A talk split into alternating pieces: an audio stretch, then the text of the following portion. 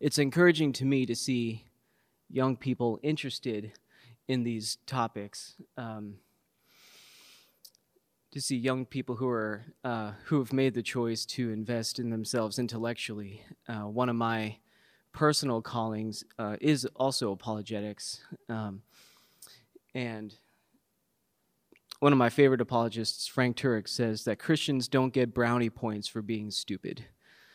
And so, God, you know, the Bible calls us to be intelligent Christians. And so, I thank you, I commend you, I applaud you. I'm grateful uh, for people your age who are taking the time to invest not only in their spirits and their hearts, but in their minds also.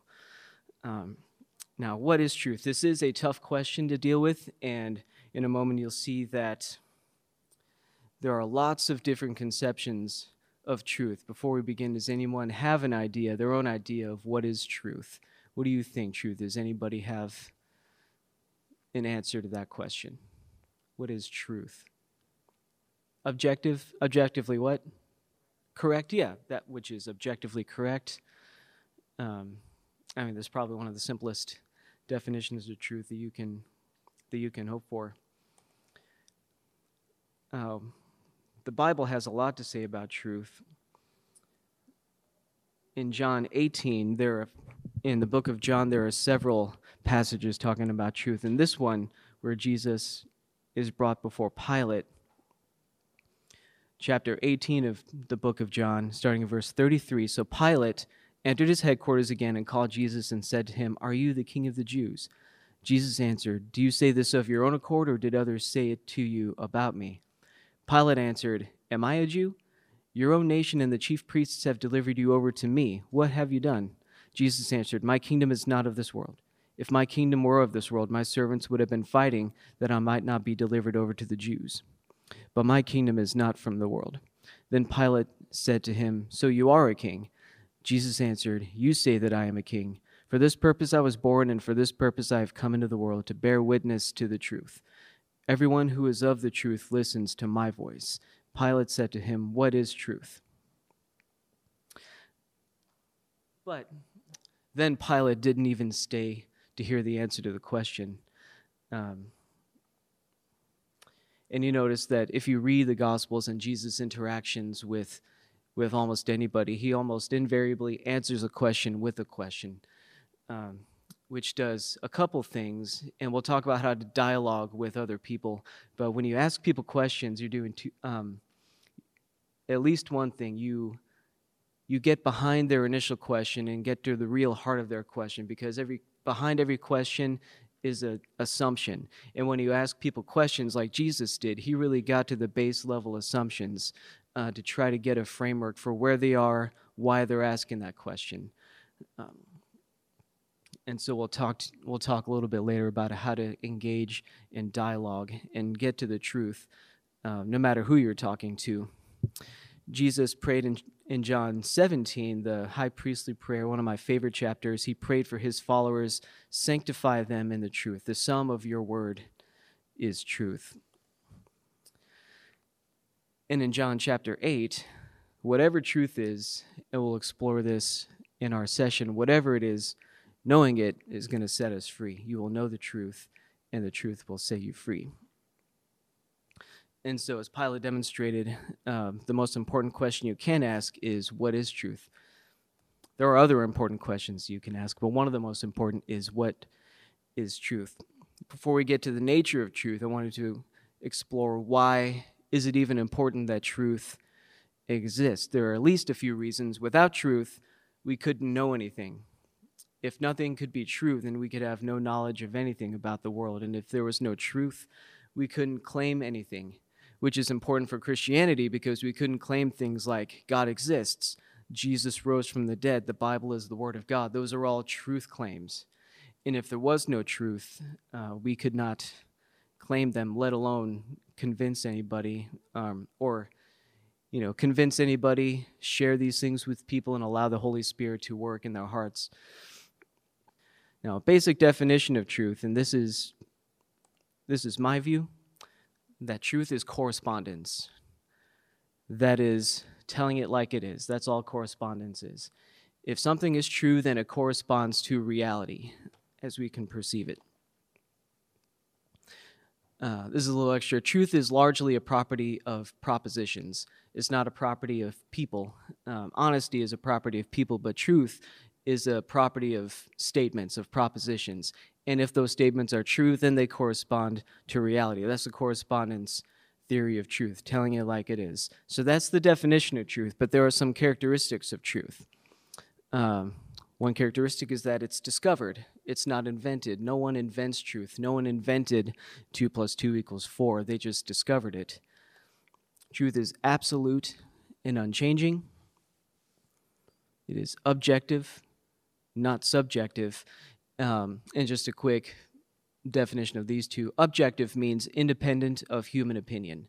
Subjective is based on your own opinion. My subjective opinion on ice cream is that buttered pecan is the best ice cream, or it's my favorite ice cream. I think the best ice cream is roasted pear, no, it's caramelized pear and roasted pecan ice cream.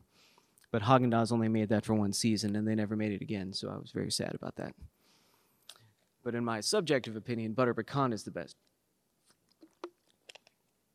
But it would be what was it? Okay. I kind of I do too. I do too. I'm glad I'm not the only one. I was afraid to say that um, but I'm glad I'm not the only one. Thank you for being with me on that. Truth is also narrow and exclusive.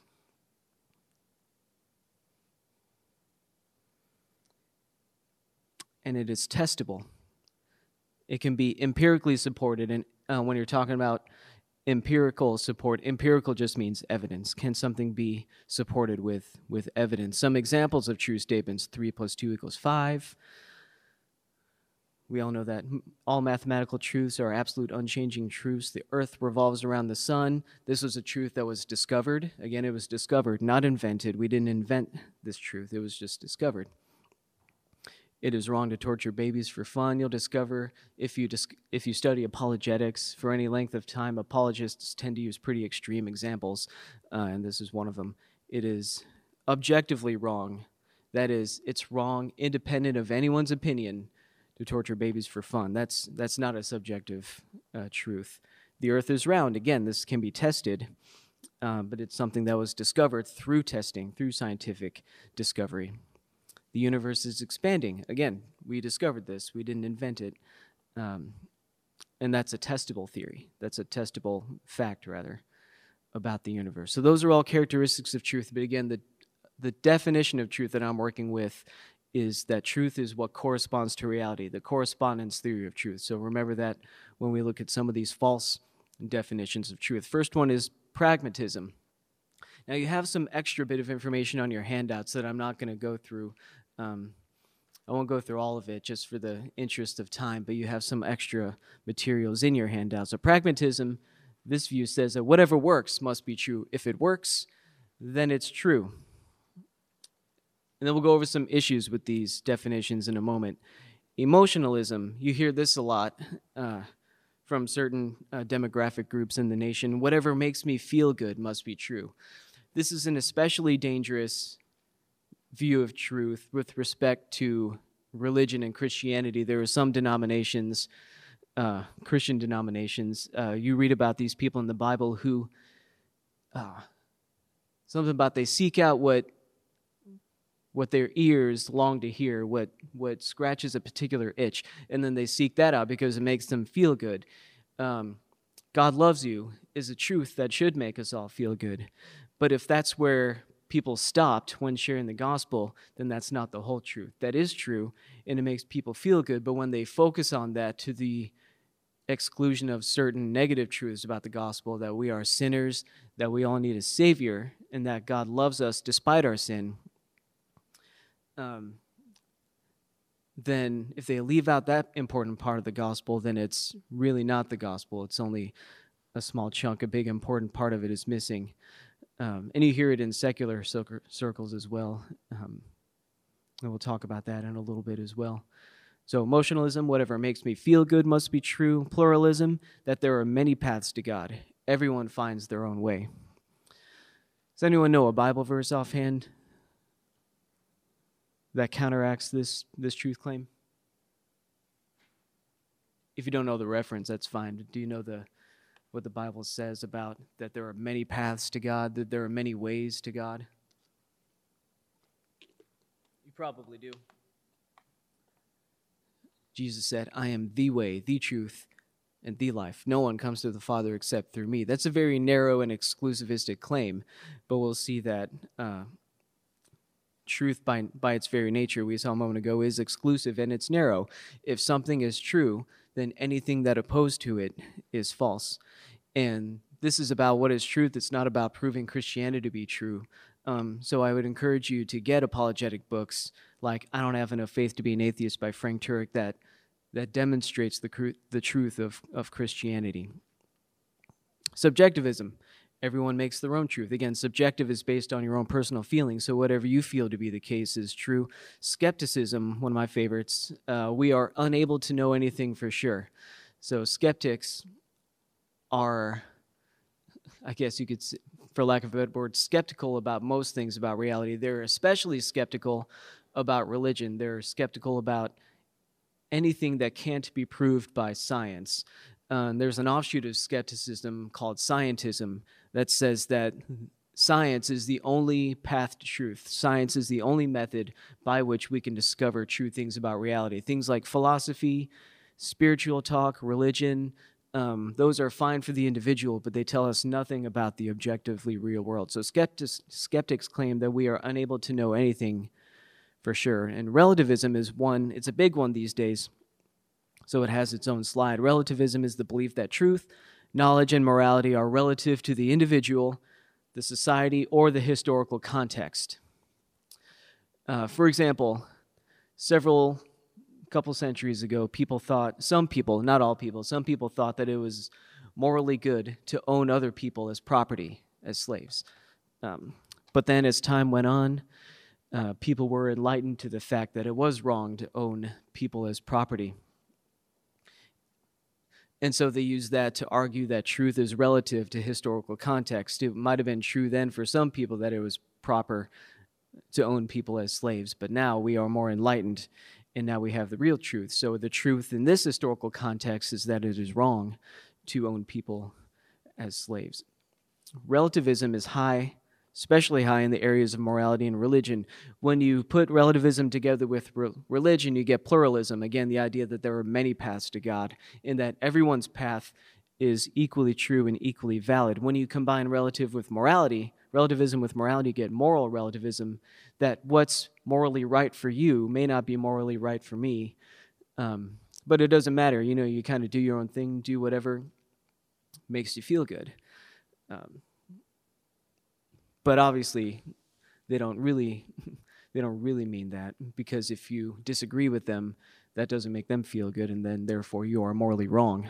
and they claim you are morally wrong, even though they don't have a foundation for claiming that you're morally wrong. I gotta stop hitting my cord. So, a few problems with these definitions of truth. All of them, every last one of them, presupposes a correspondence view of truth. Remember, correspondence is what corresponds to reality, it's telling it like it is. Um, to put it another way, to use pragmatism as an example, pragmatism is the way it is. They're saying that pragmatism corresponds to the real world. So they're really assuming a correspondence view of truth in order to put forward their false views of truth. Um, so some of those views of truth, they're not good definitions of truth, but they're good tests of truth. Some are only tests for truth, not definitions of truth. Pragmatism is a good test for truth. If something is true, then it'll probably work.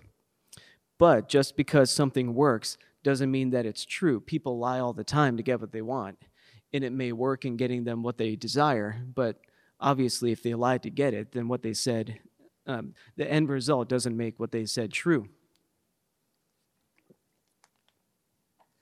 Uh, Mormonism is another example. It's near and dear to my heart. I have lots of friends who are Mormons, and one of the things about Mormons is that they're all crazy nice. They're just the nicest people that I've ever met, and um, Unfortunately, a lot of the Mormon church in general sometimes can put the Christian church to shame with respect to evangelism and mission work. And they all have really powerful testimonies about how God and the Book of Mormon has changed their lives. Um, and we all, I'm sure we all have similar testimonies about how God has changed our lives, how Jesus has come into our hearts and changed our lives. I certainly have a drastic, um, a dramatic testimony of what I was like before I got saved and what I'm like now. Um, but obviously, uh, Mormonism as a whole system isn't true. It works in changing the lives of its followers to of its adherents. But obviously, we would argue that just because it works in changing their lives doesn't mean it's true. So pragmatism is a good test for truth, but it's not a definition of truth. If something is true, it will work though. So it's kind of a reverse. Pluralism is self-refuting. We'll go we'll talk about what self-refuting means in just a second. So again, pluralism, all paths lead to God. All paths are just as true and valid as any other, but and so it seems to be a wide-ranging inclusivistic view, but it's just as exclusivistic as any single religion because it's saying that we are right and everyone else that disagrees with us is wrong. We are right that every path leads to God, and everyone who disagrees with us is wrong. So pluralism is really just as exclusivistic as any other claim uh, to God or to reality. Relativism is also self refuting. To say that all truth is relative, that's an absolute statement about relative truth. So the whole system self destructs um, just on its own definition. Subjectivism, if there is more than one person that exists, and clearly there is, um, that means that there is more than one view of truth and reality. Maybe not necessarily in this room, but certainly if you bring in a person from India, a person from Memphis, person from New York, person from Guatemala, you'll get very likely different views of truth and reality, and they cannot all be true at the same time in the same sense. We'll bring this up a few times. This is what's called the law of non contradiction. It means that two opposing truths cannot be true at the same time and in the same sense. If you have more than one person, they both can't be right if they make uh, contrary claims about reality. Skepticism is also self refuting because you're saying that you know that you can't know anything for sure. But if you can know that for sure, then again, skepticism as a whole system self destructs. So, what is a self refuting claim? It attempts to affirm two opposing positions. Put another way, it sets up a standard of truth, but then it fails to meet its own standard. It sets up a standard of truth, but then it fails to meet that standard. That's what a self refuting claim is. A uh, few examples there is no truth if someone were to say to you, There is no truth, what question might you ask to respond to that? Is that true? And if they say, Yes, that is true, well, yeah, yeah, you can fill in the blank. You can fill in the ellipsis. Is that statement true? Very good. What about this one? There are no absolutes. If someone were to say to you, There are no absolutes, what might you ask in response to that? You got this one too? yeah. is that an absolute statement? Yes, it is. You can't know anything for sure. You guys, do you know that for sure? Are, or are you sure about that? Or another one, well, that's true for you, but not for me. This one took me a while to wrap my head around. If something says, if someone says that's true for you, but not for me, you can say, is that true for you or is that true for everybody? I didn't, I think I read that in my mid 20s, and I, I only just the other day, the light bulb finally just went on. I was like, okay, that's what he meant by that. So if you don't understand that one, uh, oh my goodness, you know, join the club with me. Um, this is just a fun thing. This is poor philosophy and pop culture, two of my favorite examples. One of these isn't necessarily a self refuting claim, but it's just, I've always thought it was funny. Uh, all of you have seen Star Wars Episode 3. If you haven't, it's fine. Spoiler alert everyone dies except for most of the characters. So when you watch it, just prepare yourself for that. Um, but the character, two characters, Obi Wan Kenobi and Anakin Skywalker, are engaging in an epic lightsaber battle. Yes?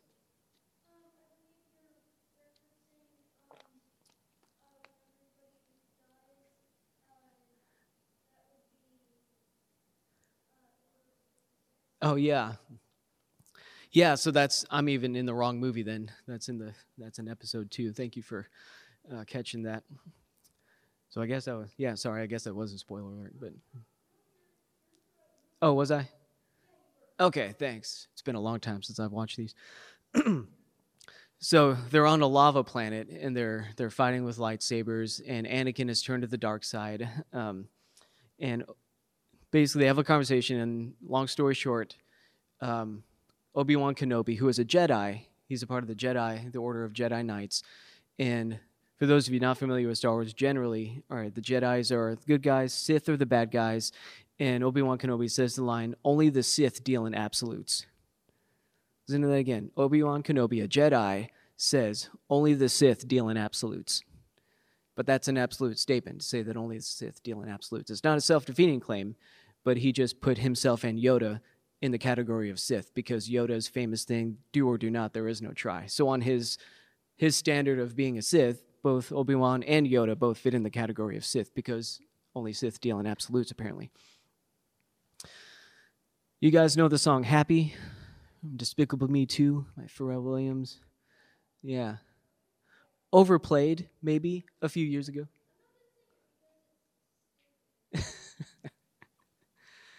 Uh, even though it was overplayed for a while, I, I still like the song. I can't help it. Um, But when I started to think about, and this is what studying logic and philosophy does for you. So if you don't want to be robbed of the simple joy of listening to pop music, don't study logic. But please study logic because it's an important tool to have. Uh, but the chorus goes, what's the first line of the chorus? Clap along if you feel like a room with a room without a, a roof that's the, so the first line, clap along if you feel like a room without a roof, sure, whatever, that's fine, I can do that. Then clap along if you feel that happiness is the what? Close, truth. Clap along if you feel that happiness is the truth. And truth is an objective state of reality, it's an objective feature of reality. Then the next line, clap along if you know what happiness is to you, which is a clearly subjective feature of reality. And so, there in the same chorus, one line after another, we have an objective and then a subjective. And then at that point, I always stop clapping along because I just can't with the pop writers these days. If they just, I don't know, I've probably written songs that have weird philosophy in it, but that's okay. Um, so, one big takeaway um, to only trust those ideas, beliefs, traditions, or religions that can be tested are supported by evidence and point to truth one way to test a worldview. And a worldview, you probably all know what a worldview is. A worldview is just how one views the world, how one sees reality. It's a set of foundational assumptions on which you view the world. For example, the Christian worldview believes that all people are created in God's image. And so, so that's a foundational assumption on the Christian worldview. And one of the offshoots of that is that everyone should have equal rights as people, as humans.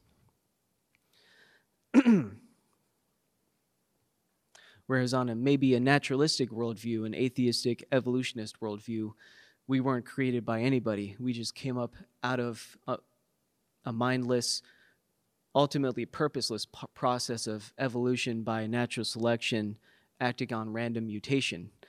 Uh, and so that gives human beings less intrinsic value than, say, um, definitely than than Christianity. So this is the one, two, three, four test and I'll just go through this quickly. You have it in your handout. The, the one and one, two, three, four is truth. What is truth? The two, correspondence and coherence. We haven't talked about coherence yet.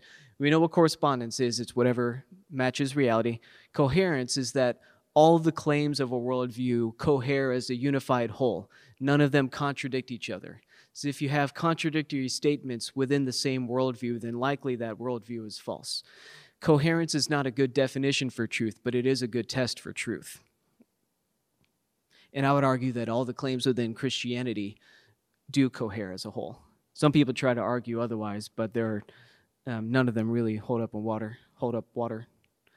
Um, three, in the one, two, three, logical consistency is it logical? Does it follow the rules of logic, like the law of non-contradiction? Um, empirical adequacy can it be tested through science? Uh, is it empirically adequate? And experiential relevance what does it mean to you experientially in your experience? How does that help you live your life? Uh, and again, just because just because again that's that's not to say that pragmatism is true if something has changed your life therefore it's true. But if something is true if christianity is true if if there is a god who loves us an infinite eternal perfectly loving god who loved us enough despite our sin to send his son to die for our sins not only to give us eternal life but to give us a transformed life here on earth uh, then it will manifest itself experientially and every worldview seeks to answer these four basic questions of origin, meaning, morality, and destiny. Origin, where did it all come from? Meaning, what's the meaning of life? Why are we here? What's the purpose of life? Morality, what's right and wrong? Do right and wrong even exist? And destiny, where do we go when we die? What happens after this life is over? And we'll just tackle one of these origin. Um, Mormons, Hindus, pantheists all believe that the universe is eternal um, that everything was just always here in one form or another, whereas Christianity believes and teaches that in the beginning, God, in the beginning, God created the heavens and the earth. Uh, so there was a beginning to everything. And we can test this um, logically and empirically. I won't go through the whole argument, but um, so scientifically, we can see that the universe is expanding. There's this thing called the red shift, the red light shift, that certain telescopes can pick up on that means that the planets and galaxies are moving away from each other. So we can see the universe expanding, which means that if we re- rewind the video, as it were, of the universe expanding, it would be collapsing back and eventually it would reach a point of nothingness. And there's also this thing called the second law of thermodynamics. The first law of thermodynamics basically says that the amount of energy in the universe is constant. There's no additional energy being poured into the universe. And the second law says that we are running out of usable energy. And when we do run out of usable energy, the whole universe is just going to die. Uh, there will be no planets, no stars, no nothing, just equilibrium, a lifeless, cold, dead universe. But we still have a universe, we still have usable energy left, which means that the universe can't be infinitely eternal in the past. There had to have been a finite beginning. So that's just one, one way that the one, two, three, four test um, can help you test a worldview. And Christianity holds up to this whole whole system of testing a worldview. So, a couple questions that you uh, more for you to respond to, and you hear these a lot. They've been around for a long time. People say to Christians in particular, "Who are you to judge? Who are you to judge me?" Does anyone have a response to that?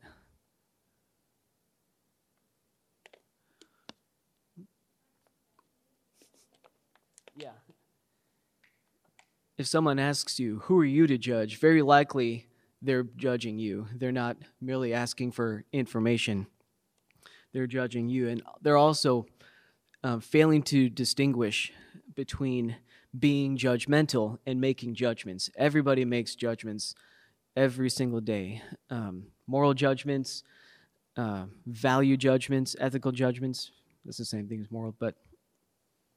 And the question usually implies that it's wrong to make any moral judgments, and which, as you pointed out, is inconsistent because they are judging others uh, for judging. By the way, Jesus never never said, "Don't judge others." Um, people kind of cherry pick part of his sentence out of the whole context of what he was talking about. He said, "Judge not what." Lest you be judged. By the same for by the same measure with which you judge others, that same measure will be used to judge you. Take the log out of your own eye before you help the brother your brother with the, the splinter in his eye. So basically he was saying don't judge hypocritically. Because um, everybody makes judgments. It's whether or not we make the right judgments. That's just your opinion. That's just your opinion. So some opinions do concern, do concern subjective matters uh, this is Rick. This is Rick's PowerPoint. Some of it is my additions, but this part is his. That sea salt caramel ice cream is the best ice cream ever, and that is just his opinion. I think he's objectively wrong about that. No, not really. That's just me. To me, homemade apple butter ice cream is the best ice cream ever. I'll make you some next next catalyst. But some opinions do concern objective matters like it is wrong to steal from others. So, is this just my opinion? Well, no, not really. It is objectively wrong to steal from others.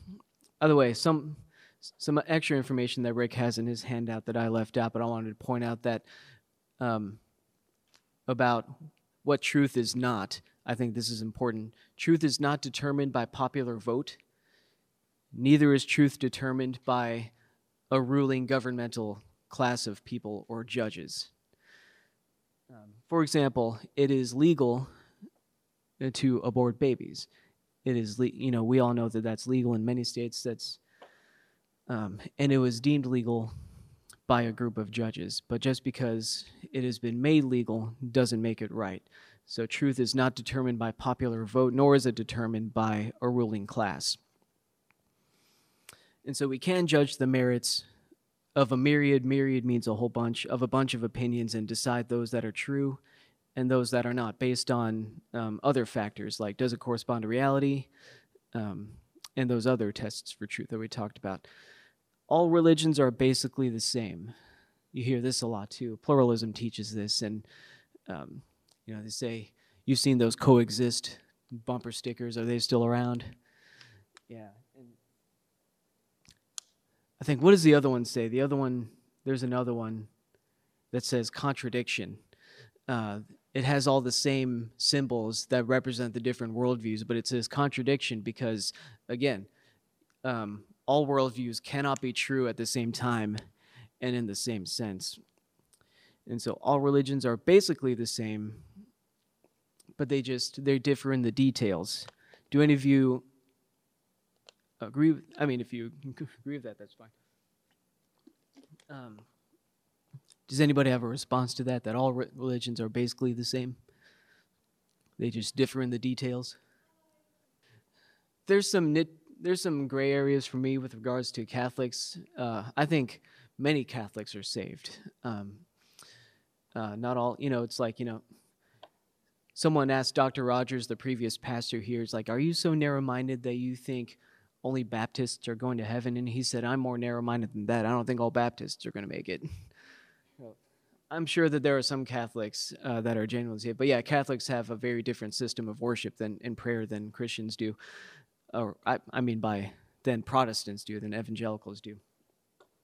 And as you correctly pointed out, Muslims are monotheists like Christians are. Uh, does anyone know the big difference between Muslim monotheism and Christian monotheism?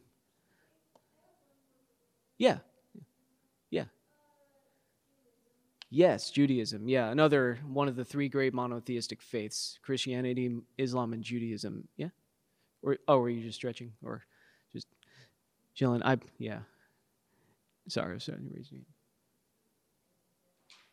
Yeah, yeah. Allah is their God. Muhammad is his messenger. That's one of the main, if not the main, truth claim in in Islam. And as you correct, they don't believe in Jesus as God. He was just a prophet. He was a good man uh, but he wasn't even crucified, let alone resurrected from the dead. And so they deny the Trinity. You're right. Yeah. So they're they're a strict monotheism. Yes. Yeah. Mm-hmm. Yeah. So even if even if your good deeds outweigh your bad deeds, by Allah is so sovereign that He could He could not reward you anyway, even if your good deeds. That's a good. Um, good. Yeah. So obviously, and then Christianity teaches that salvation is by grace through faith um, not by works, lest any man should boast. And so already you guys have pointed out that all religions are not basically the same because they deal in different things with the nature of God, the nature of salvation, the nature of man, evil, sin, heaven, and hell. Those are those are the fundamentals of any worldview. Um, and so it's totally it's ignorant. Now, ignorant isn't necessarily ignorant. Just means that you don't know something about something. Ignorant is not the same as stupid. Um, so it's my opinion that this is an ignorant thing to say, that all religions basically teach the same thing. Um, because they just, people who say that just haven't done the research.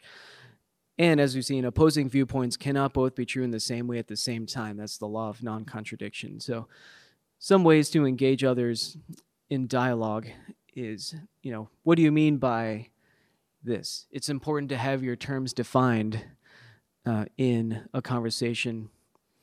We're, we get a 320? 320? Um, so you can you have the rest of this on your handout. Does anyone have any questions or comments or anything like that about about anything? Do I need to repeat anything? Yes. Yeah. Yeah, exactly. Um, and then, you know, how did you come to that conclusion? Because as, as you pointed out, often people believe things for which they have little to no evidence. They've just heard it somewhere. They're repeating sound bites that they've heard on YouTube or or some such thing. Where did you get your information? I was talking to a guy once. I ran into a, a friend of mine from middle school. Hadn't seen him in years. Bumped into him when we were both out for a walk, and he he never was a Christian, but he turned his back on the church because, or on the Bible rather, because he claimed that that the Bible had been changed from the original, uh, which is a common thing. Bart Ehrman is famous for having said that. He's a scholar that claims that. Um, so my friend said, "Yeah, I just don't believe in the whole church thing. I don't think it's good because all the the Bible has been twisted and changed." And I was like, "Oh, well, that's neat. Can you?" I didn't say that's neat, but oh, that's interesting. Can you uh, can you give me an example of any any verse that's been changed in the Bible? And he said, "Well, no, you got me there, man." and so we had a a good conversation on the heels of that. But yeah, so ask ask questions. This is a good one just to think about. This is a good way to end a conversation, maybe. If you have to end the conversation, uh, what happens if you're wrong? Just le- you can leave them with that, or hopefully you have the chance to build on this in the conversation. What happens if you're wrong? What happens if you're wrong that Christianity is false, that the Bible is not the Word of God, that God exists? Um, just a good thing to think about. And as Christians, we have to live the truth and speak the truth this is important in love and kindness. And apologetics is my one of my passions. Apologetics is defending the faith. Um, but there's a thing called incarnational apologetics, and I'll just leave you with this. Um, incarnational apologetics is how has Christianity changed your life? Are you living your life in such a way that it makes others want to be Christians? Uh, that's what incarnational apologetics is. Does what we have, does the truth that we have, the gospel, the Holy Spirit that we have, um, is it worth seeking out? And incarnational apologetics is often more useful than than an argument because if you present a true argument but in a hostile way um, likely people are not going to want to follow it so um, let the love of christ be the foundation for um, for any of these discussions that you might have um, so if you need any, if you would like any further resources, please see Rick. Rick is brilliant. Uh, he runs the bookstore, if you don't know, and the library now. Uh, so go and see him. He'll point you to the right books you need to get more information about all these topics and many more, and just ask him questions. Uh, he's brilliant. Thank you guys again for coming. Thank you for participating.